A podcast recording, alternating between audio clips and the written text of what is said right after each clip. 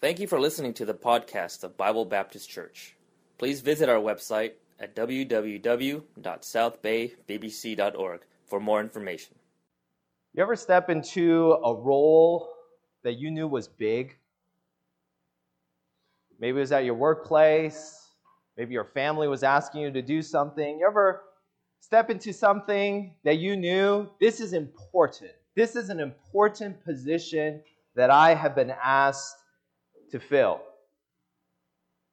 One that maybe you even consider might be too big for you, one that kind of intimidated you a little bit. Maybe you didn't tell anybody, maybe you didn't show it to anybody else, but when you walked into that role, you knew it was big. You knew that there was a heavy load that was put on your shoulders. Well, fathering is and should be one of these roles. It's an immense role. Amen? Fathering is an immense role. Fathering is a big deal. Being a father, having a child, raising up a child, that's a big deal. I know that when you look on social media, that's not the impression that you get. When you look on social media, you know who is kind of presented as being a big deal? Athletes are presented as being a big deal. Oh, look at LeBron James. He's such a big deal. Wow, he's so rich. Wow, he's so successful. Wow, he's so good. Wow, he's a big deal. Celebrities are a big deal. Musicians, actors, just social media personalities. They're on, you know, Instagram or TikTok or YouTube or whatever, wherever they're at. When you look online, they get presented as being, wow, he's a big deal. She's a big deal. Look how much money she makes. Look how much everybody likes all of his posts or likes her posts. That's a big deal. Successful businessmen are presented as a big deal. Jeff Bezos, Elon Musk, some of these other businessmen, they're presented as being, wow, look at him. Look what he did. Look at the business that he built. Look how successful he is. Look how rich he is. He's a big deal. You have all these different individuals you could go into, politicians, and, and all these different groups of people. And the world definitely puts this big deal label on people who are successful, people who are wealthy, people who are popular. But I'm here to tell you that fathers are a big deal. Fathers are a big deal. I know they don't get as much attention in the news. I know they don't get as much attention on social media. I know that they don't get as much money as, you know, as you do for, you know, playing basketball or playing football. But being a father, that's a big deal. It's an impactful role. See, fathers have the opportunity to make an enormous impact on the lives of their children, to shape their view of the world from day one. That's a big deal. That's an impactful position and role that you get to from the very first day that your child is born to be able to help them, to be able to teach them, to be able to educate them, to put them on that right path, to be able to train them up in the way that they should go. That's a big deal. I'll never forget the slogan of a camp that I heard about. I had a friend when I was at Bible college, and when you go to Bible college, you have a lot of people, first of all, that come from all over the country, and then you have people who have done all sorts of different things through the summer.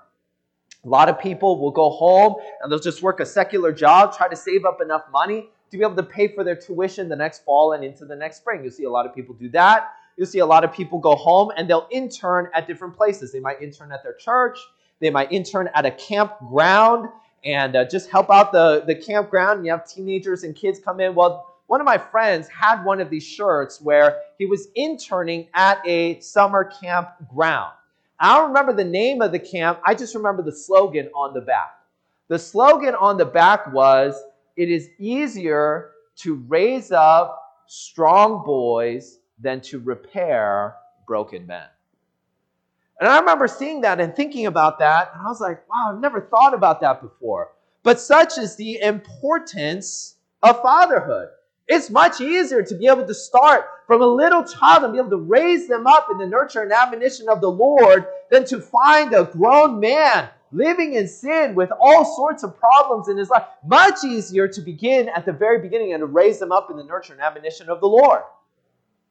It's also a very rewarding role. 3 John, verse number 4 I have no greater joy than to hear that my children walk in truth. Amen, fathers? Oh, what a wonderful joy it is if you have children that walk in the ways of the Lord. That's a joy to be able to see them. You know, I have I have two little kids and just whenever they're singing songs about Jesus, whenever they're quoting verses that they learned in the Bible, sometimes they don't even know the words, but they're singing the tunes because they heard it at church or they hear mom or dad singing it. What a wonderful joy it is. And I'm praying that they'll be saved, that they'll grow in the Lord and be able to be a, a, a, a, a great minister and be able to serve in the church. And it's a wonderfully rewarding role. Becoming a parent and raising up a child, that's a big deal. This little one that is so dependent upon you, and so much of what this little child will learn about what the world is like and what the world could be to them will fall greatly on the shoulders of the fathers. I remember the first time I held my first child in my arms. It was special. Fathers, you remember that moment? Remember that very first moment you held your very first child? This is my child, the child that God gave to me. That was special. Just looking at this child this child who is literally in my arms, but also figuratively in my hands. It's a great responsibility. Fathers, do you ever feel like this fathering thing can be a little overwhelming? I remember reading books about fathering before I became a father, and I was like, they make it sound so easy oh, you just say this, you do this, you plan things out, you, you know, you do all of these different things, and this is how you, you know, discipline, and this is how you do this and that. And I was like, okay, all right, I think. I, and then I got my own child, and I was like, they didn't tell me about any of this stuff that I'm going through. All right, what happens when your child wakes you up in the middle of the night and you got a big thing to do the next day? What do you do? You know, all of these things and every single day, you know, situations where you're like, I didn't even know this is a thing that happened, and now you got to deal with it. It can be an overwhelming thing. These are big shoes to fill. Sometimes a question can be asked how can I father these children? And even though I want to raise them up in the nurture and admonition of the Lord, how can I father them in the world that we live in today?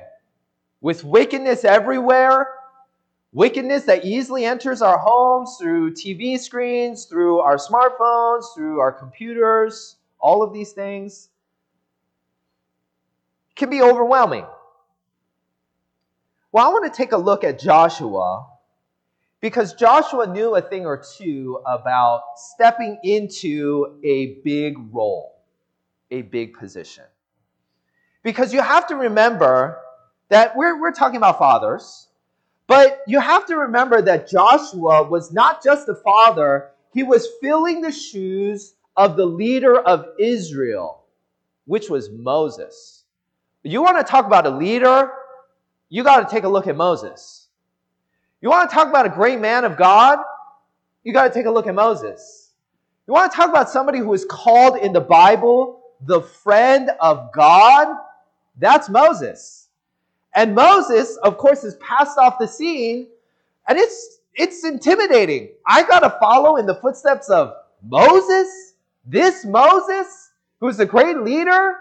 How am I going to be able to fill in those shoes? Well, I believe that Joshua lays a few things out in Joshua 24 that helps us to understand how he was able to fill the role of being the leader of Israel that also helps us understand how can we, as fathers, those of you that will be fathers, to step into that role. So, how did Joshua fill the big role that he was put into? Well, first of all, we see that Joshua magnified the preserved documentation, meaning this. There was a past record of what God had done for Israel, and he made sure to emphasize that. Verse number one Joshua 24, verse number 1. And Joshua gathered all the tribes of Israel to Shechem and called for the elders of Israel for their heads and for their judges and for their officers, and they presented themselves before God. See, the first step to being able to stand up before your family as the leader of your home is to present yourself before God. This is step number one, and many of the problems that fathers face as fathers can be solved simply with this first step. Because the best leaders of the home will be the ones who are the best servants of heaven. Those that continually stand before God and ask the question, Lord, what wilt thou have me to do? See, the best fathers are not the ones who say, I'm the boss here, you do what I say. The best fathers are the ones that say, God is Lord over all. God, what do you want us to do? The best fathers are those that recognize that there is a higher authority than them in the home, and it is God. And they presented themselves before God. That's what it says in verse number one. Verse number two. And Joshua said unto all the people, Thus saith the Lord God of Israel. I'm going to tell you what God said. That's what we do in church service every single week. If you wonder what we're doing when we have preaching time, we're saying, This is what God said and what God is saying to us. Thus saith the Lord God of Israel. Your fathers dwelt on the other side of the flood in old time, even Terah, the father of Abraham, and the father of Nahor, and they served other gods. See, here's something that we learn about Abraham that you might not have known or thought about before. When you think about Abraham, you think about the patriarch, right?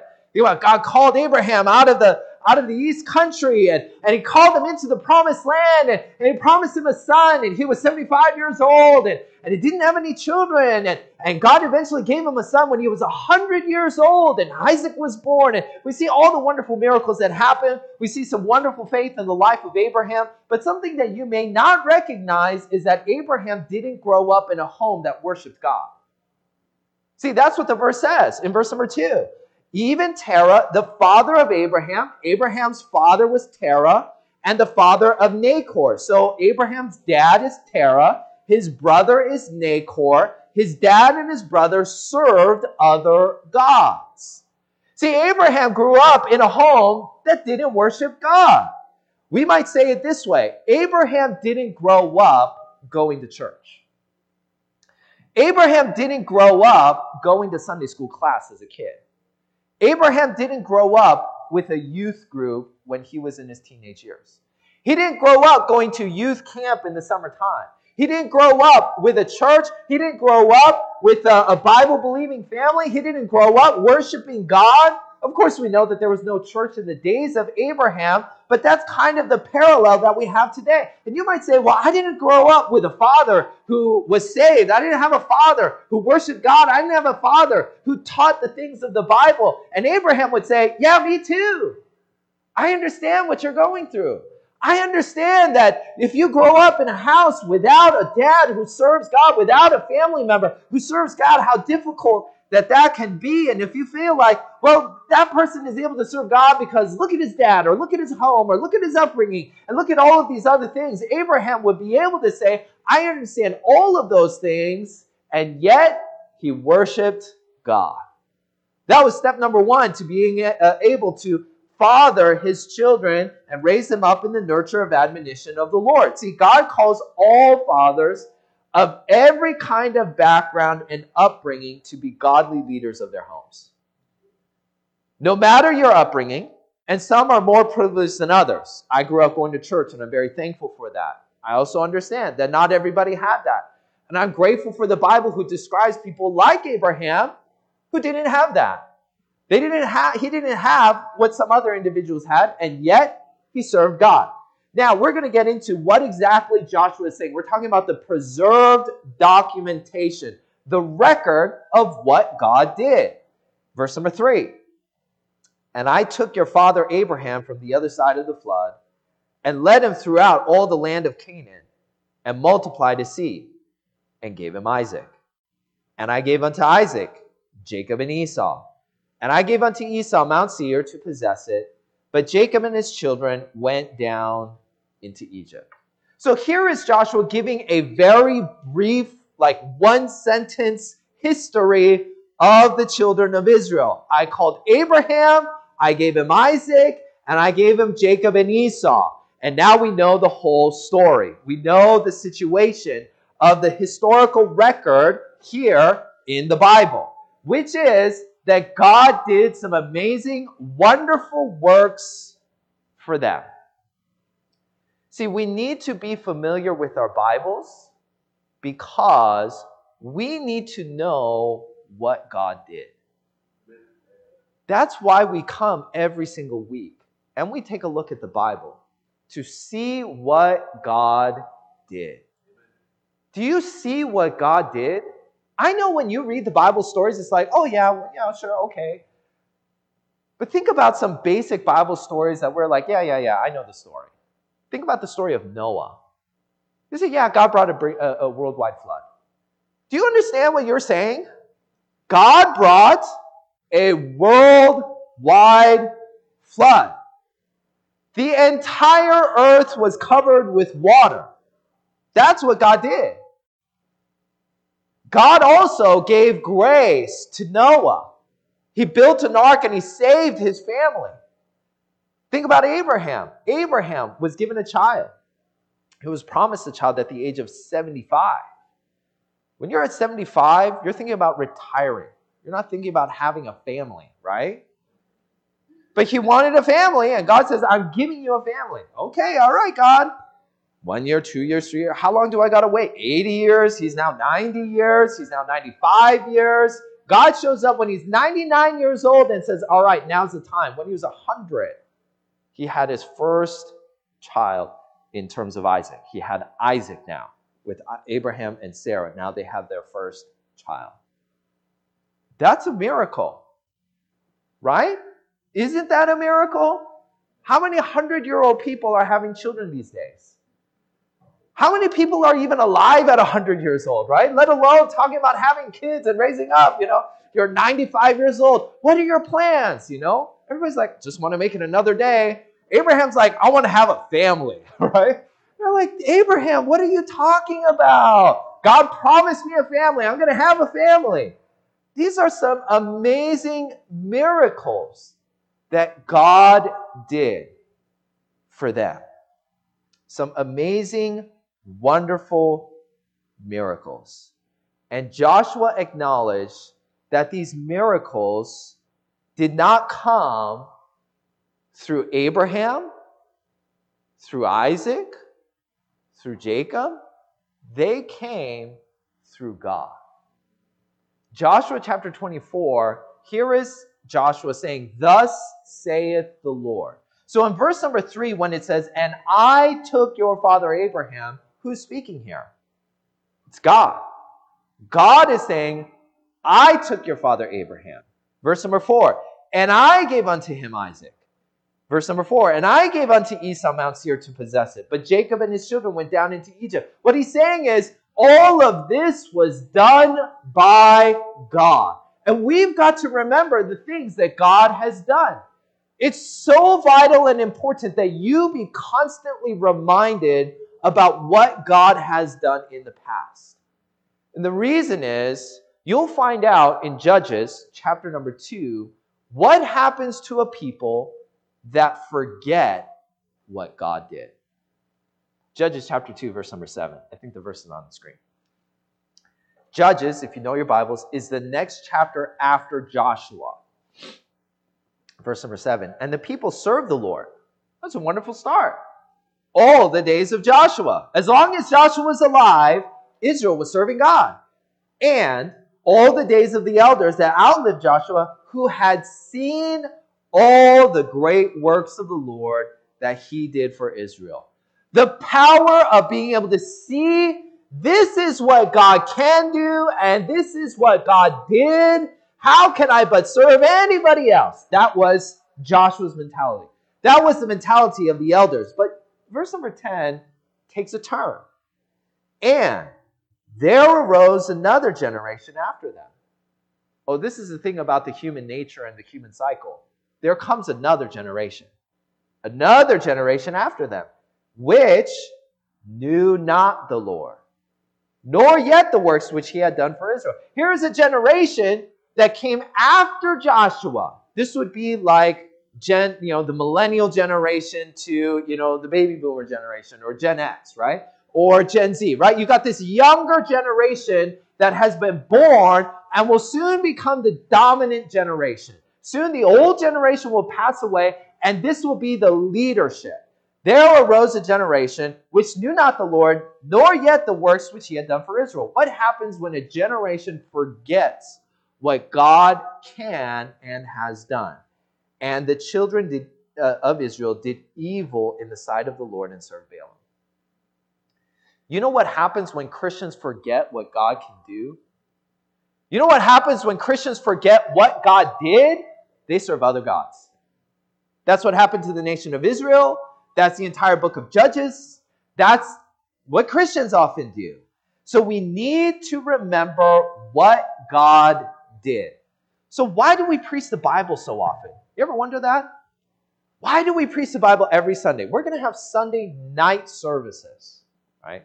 Whenever I tell people who are not familiar with our church, sometimes they even go to other churches and they ask, You have a Sunday morning service and you have a Sunday night service. Why do you have two services on Sunday? Is it the same service? Like if you miss Sunday morning, you can go to Sunday night? Well, yes, if you miss Sunday morning, you can go to Sunday night service, but it's not the same service. I'm preaching a different message. Okay, I'm going to preach a different message. We'll have a different audience. We have a different purpose. We'll have the kids here in the auditorium on Sunday nights. It'll be a little bit different. People wonder, why do you have two? And then you have another service in the middle of the week. Why? Because we've got to remember what God does. We've got to remember. You can't forget it. It's got to be at the forefront of your mind of this is what God did for me. God saved me. If you're saved, God saved you. Amen? God did a miracle for you. He sent his son to die on the cross for you. Have you forgotten that? Let's never forget that. Amen? Hey, if we remember that God so loved the world that he sent his only begotten Son, and whosoever believeth in him should not perish but have everlasting life, shouldn't that be the same attitude of Joshua's? How can I but serve any other God but this God? That's Joshua's mentality. And so the first thing that he did when he was stepping into this role of, whoa, I got to follow after Moses, and in considering the role of fathers, is he magnified the preserved documentation. Here is the record of what God did. Let's never forget it. Let's emphasize it. Let's talk about it. Let's teach it. Let's live it. That's the first thing that he did. The second thing that he did is Joshua modeled a participatory devotion.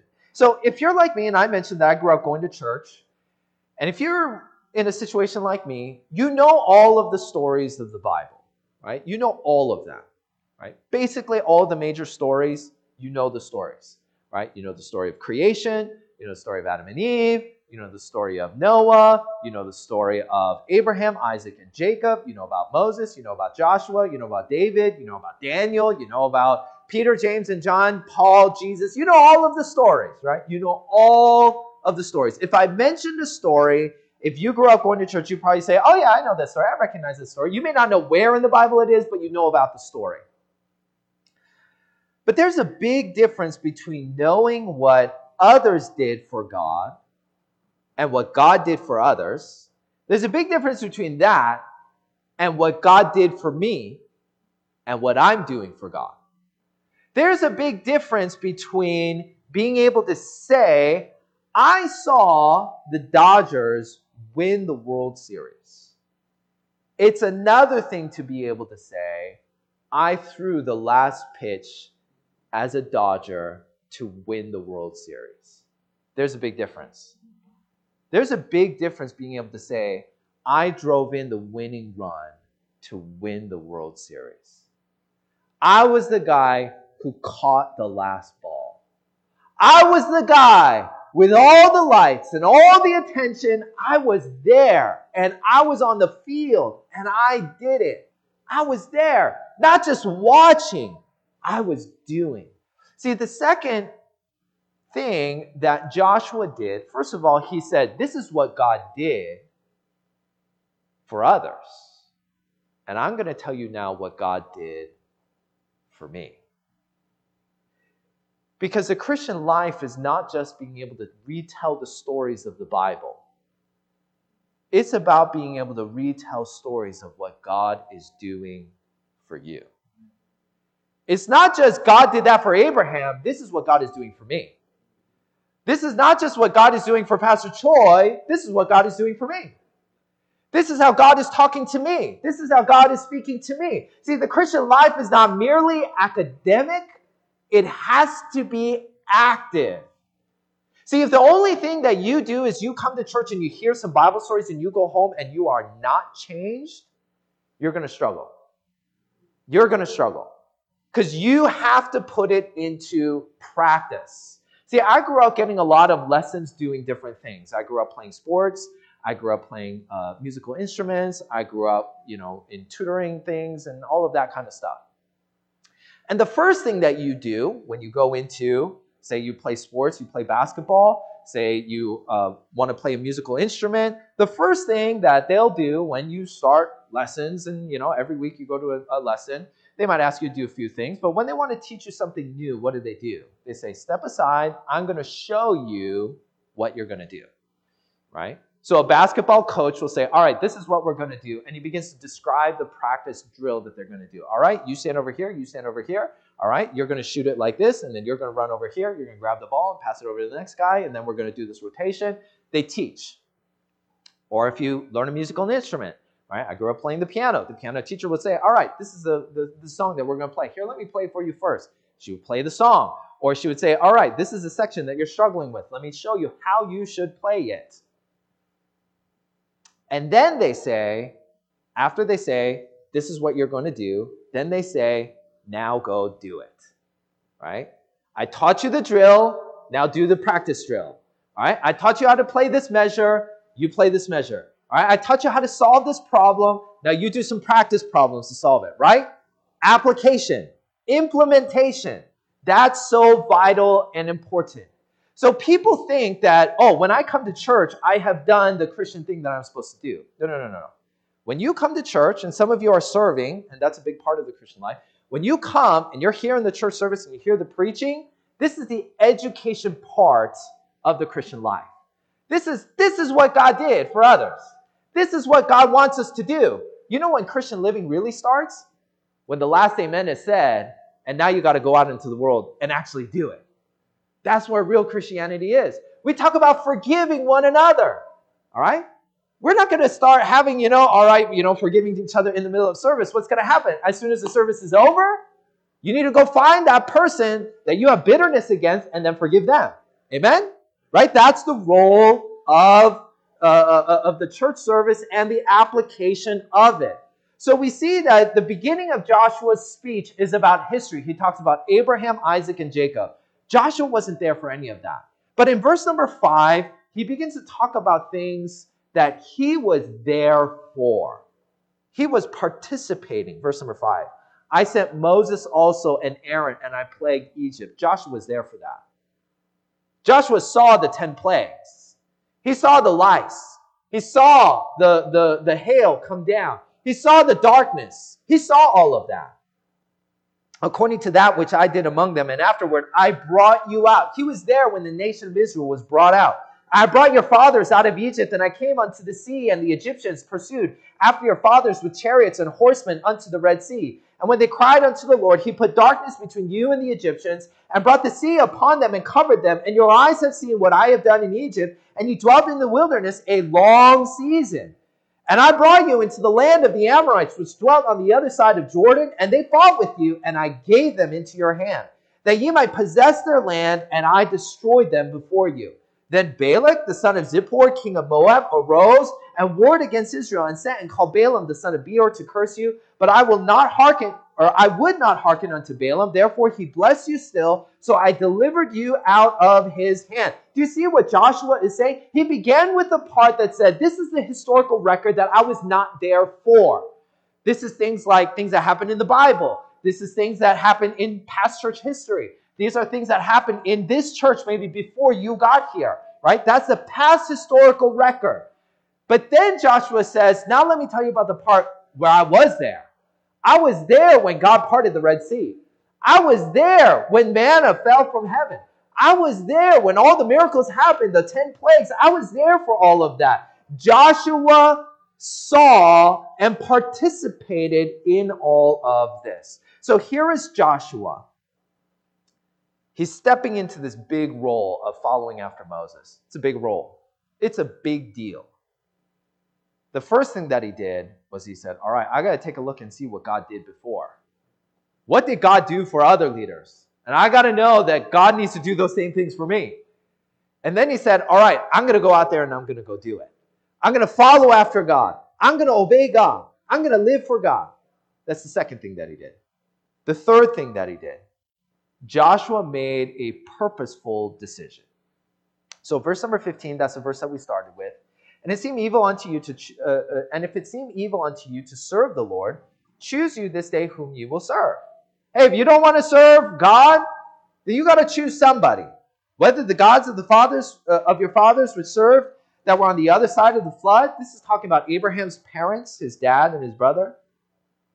Or the gods of the Amorites in whose land you dwell. But as for me and my house, we will serve the Lord.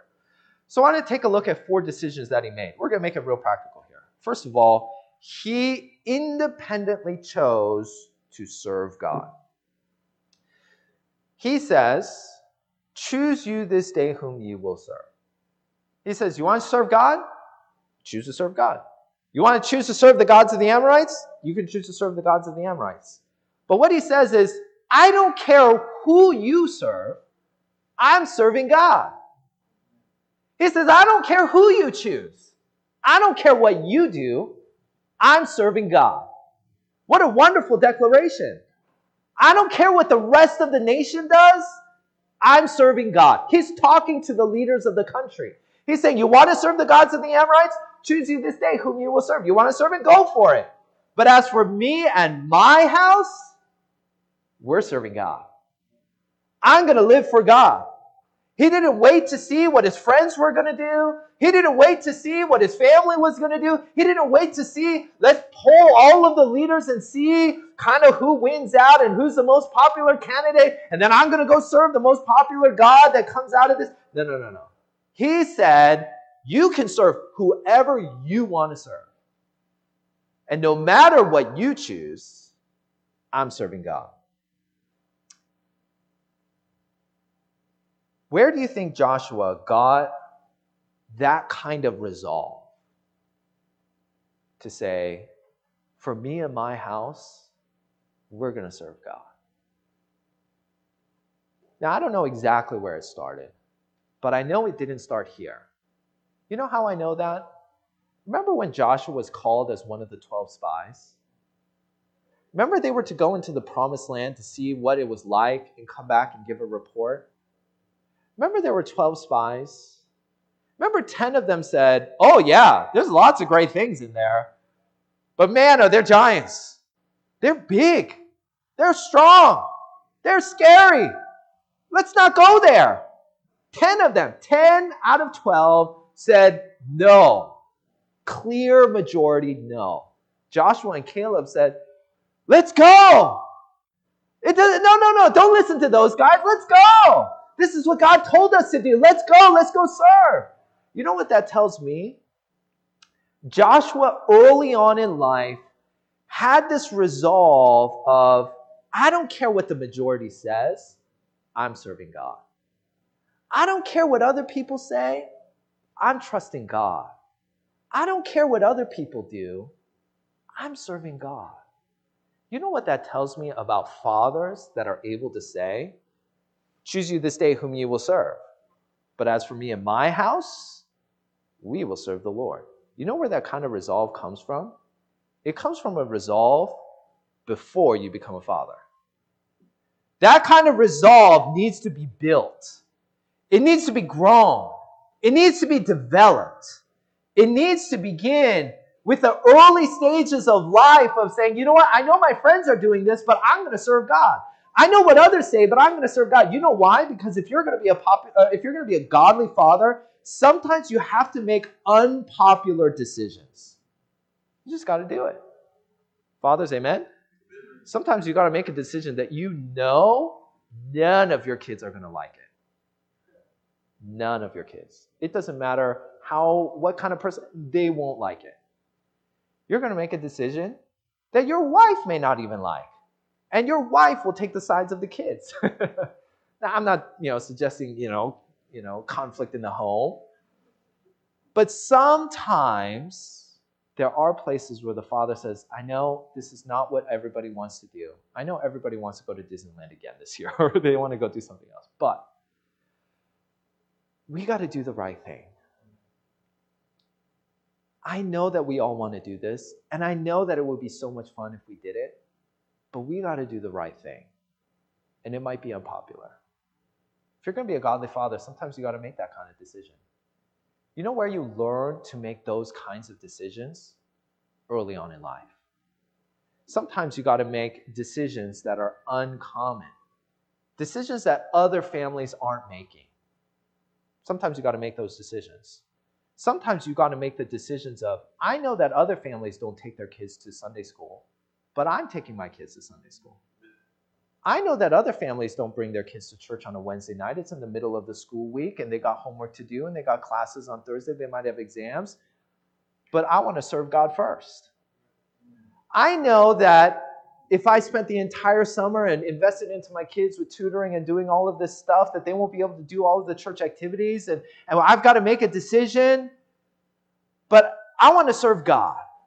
And I know that my kids need to make a resolve that all of their friends are going to go do this. All of their friends are going to live this way. All of their friends watch this TV show. All of their friends uh, follow these social media influencers or whatever they are and, and do all of that kind of stuff. But you're not allowed to because we're going to serve God. Sometimes you got to make uncommon decisions. And your friends won't understand.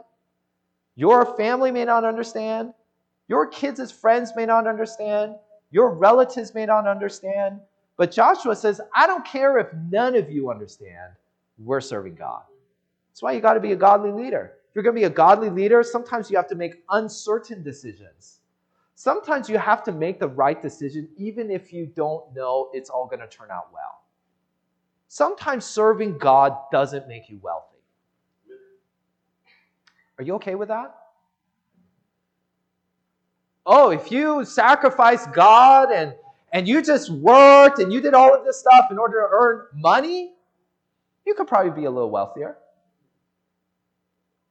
But sometimes you got to make the decision you know what? We may be poor, we may be wealthy, but that's not the point. I don't know how this is going to turn out, but we got to serve God. Sometimes you have to make those kind of decisions. That's why Joshua learned at an early age to independently choose I'm going to serve God. The second decision that he made, he identified the clearly superior God.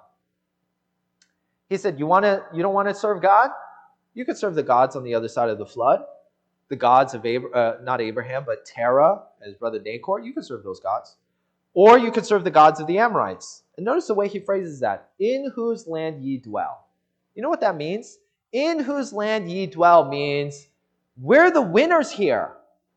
You want to serve the losing God? you could serve the losing God. But I want to serve the winning God. That's what Joshua is saying. You want to serve that God? You can serve that God. You can serve that God. But I want to serve the winning God. And we serve the winning God. Amen? Isn't the God of the Bible the winning God? Isn't he the victorious one? Isn't he the one in whom we can say, victory in Jesus?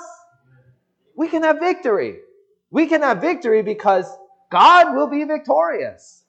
And you know what Joshua said is, I don't want to serve those gods. We beat those gods. Why would I want to serve that God? I have a God who beat those gods. I'm not serving that God. I'm going to serve the God that wins. And you know what? That's what our God is. He gave us a victory over sin. He gave us a victory over hell. He gave us victory over temptation. We're going to have a new home in heaven. We're going to have a glorified body. God is clearly the superior God.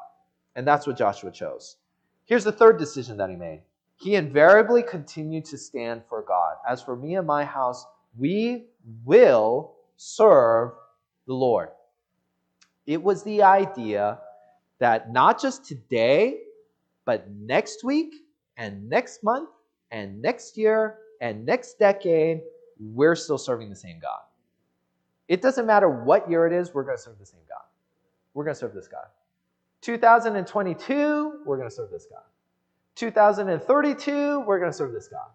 2050, we're going to serve this God. He said, We will serve the Lord. Being a godly father is about making that kind of persistent decision again and again and again. And you've got to make the same decision again and again and again. You know why? Because children are persistent. Kids don't give up. Can I have candy? No. Can I have candy now? No. When can I have candy? Never. you know, right? Not today? Two seconds later, they turn around when they're bored. Dad, can I have candy? No, I just said no. Right? This is the third time no. Don't ask me again. Five minutes later, Dad, can I have candy? No, you can't. You got to make these decisions. You know what? And guess what? If you say yes anywhere in that line, it could be the hundredth time. You know what your kids are going to do? I can wear down daddy. Oh, it might take a hundred times, but I got time. Kids don't have responsibilities. They got all the time in the world. Like, all right, dad, let's get to work. Can I have candy? no. Yeah, I knew you were going to say no the first time. Dad, can I have candy? They're going to do it. So, you know what? If you're going to be a godly father, you got to be persistent. Just as persistent as your kids to say, We will serve the Lord. Because you're going to have your kids saying, Can I go do this? No, we can't do that because that's on Sunday morning. We got to worship God. That's Sunday is the Lord's day. We're going to worship the Lord. That's what we're going to do. And they're going to keep asking. They're going to ask about this. Well, my friend said this. Well, this is really important. What about this special thing? No, this is the Lord's day. We're going to worship God. He invariably continued to stand for God. Galatians chapter 6, verse 9. Let us not be weary in well doing, for in due season we shall reap if we faint not. If you stay persistent for God, you will reap a wonderful reward. The fourth decision that he made was he instructed his children to stay with God. He didn't just say, As for me, I will serve the Lord. He said, As for me and my house, we will serve the Lord. You know what he said? He said, Kids, we're going to serve God. Your friends may not serve God, your daddy's friends may not serve God, but we're serving God. This is a very interesting statement because this is Joshua 24. If you have your Bible open, you'll be able to see probably on the next page over the word judges, the next book. You know what that means? This is the end. This is the end of Joshua's life. Joshua's going to die.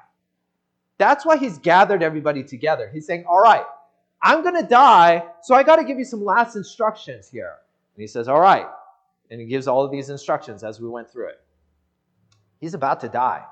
And yet he could still confidently say, As for me and my house, we will serve the Lord. Now, I know that my kids are young, but one day I have to let them go. It's going to be a scary day when you let them go. when I let my kids go, what are they going to do? Are they going to serve God? Are they not going to serve God? Are they going to be faithful if they move away? And what's going to happen? All of these kinds of things. But there is great hope for the Christian. Proverbs chapter 22, verse number 6. Train up a child in the way he should go, and when he is old, he will not depart from it. There's hope for your kids. There's hope for our kids. Amen? There's hope for them. We can say, just like Joshua, at the end of our life, as for me and my house, we will serve the Lord if we do all these things. What a wonderful godly father. What a wonderful godly fathers are, that we have here in the auditorium. That you're raising up your children in the nurture and admonition of the Lord. If we do that, we can confidently say, As for me and my house, we will serve the Lord.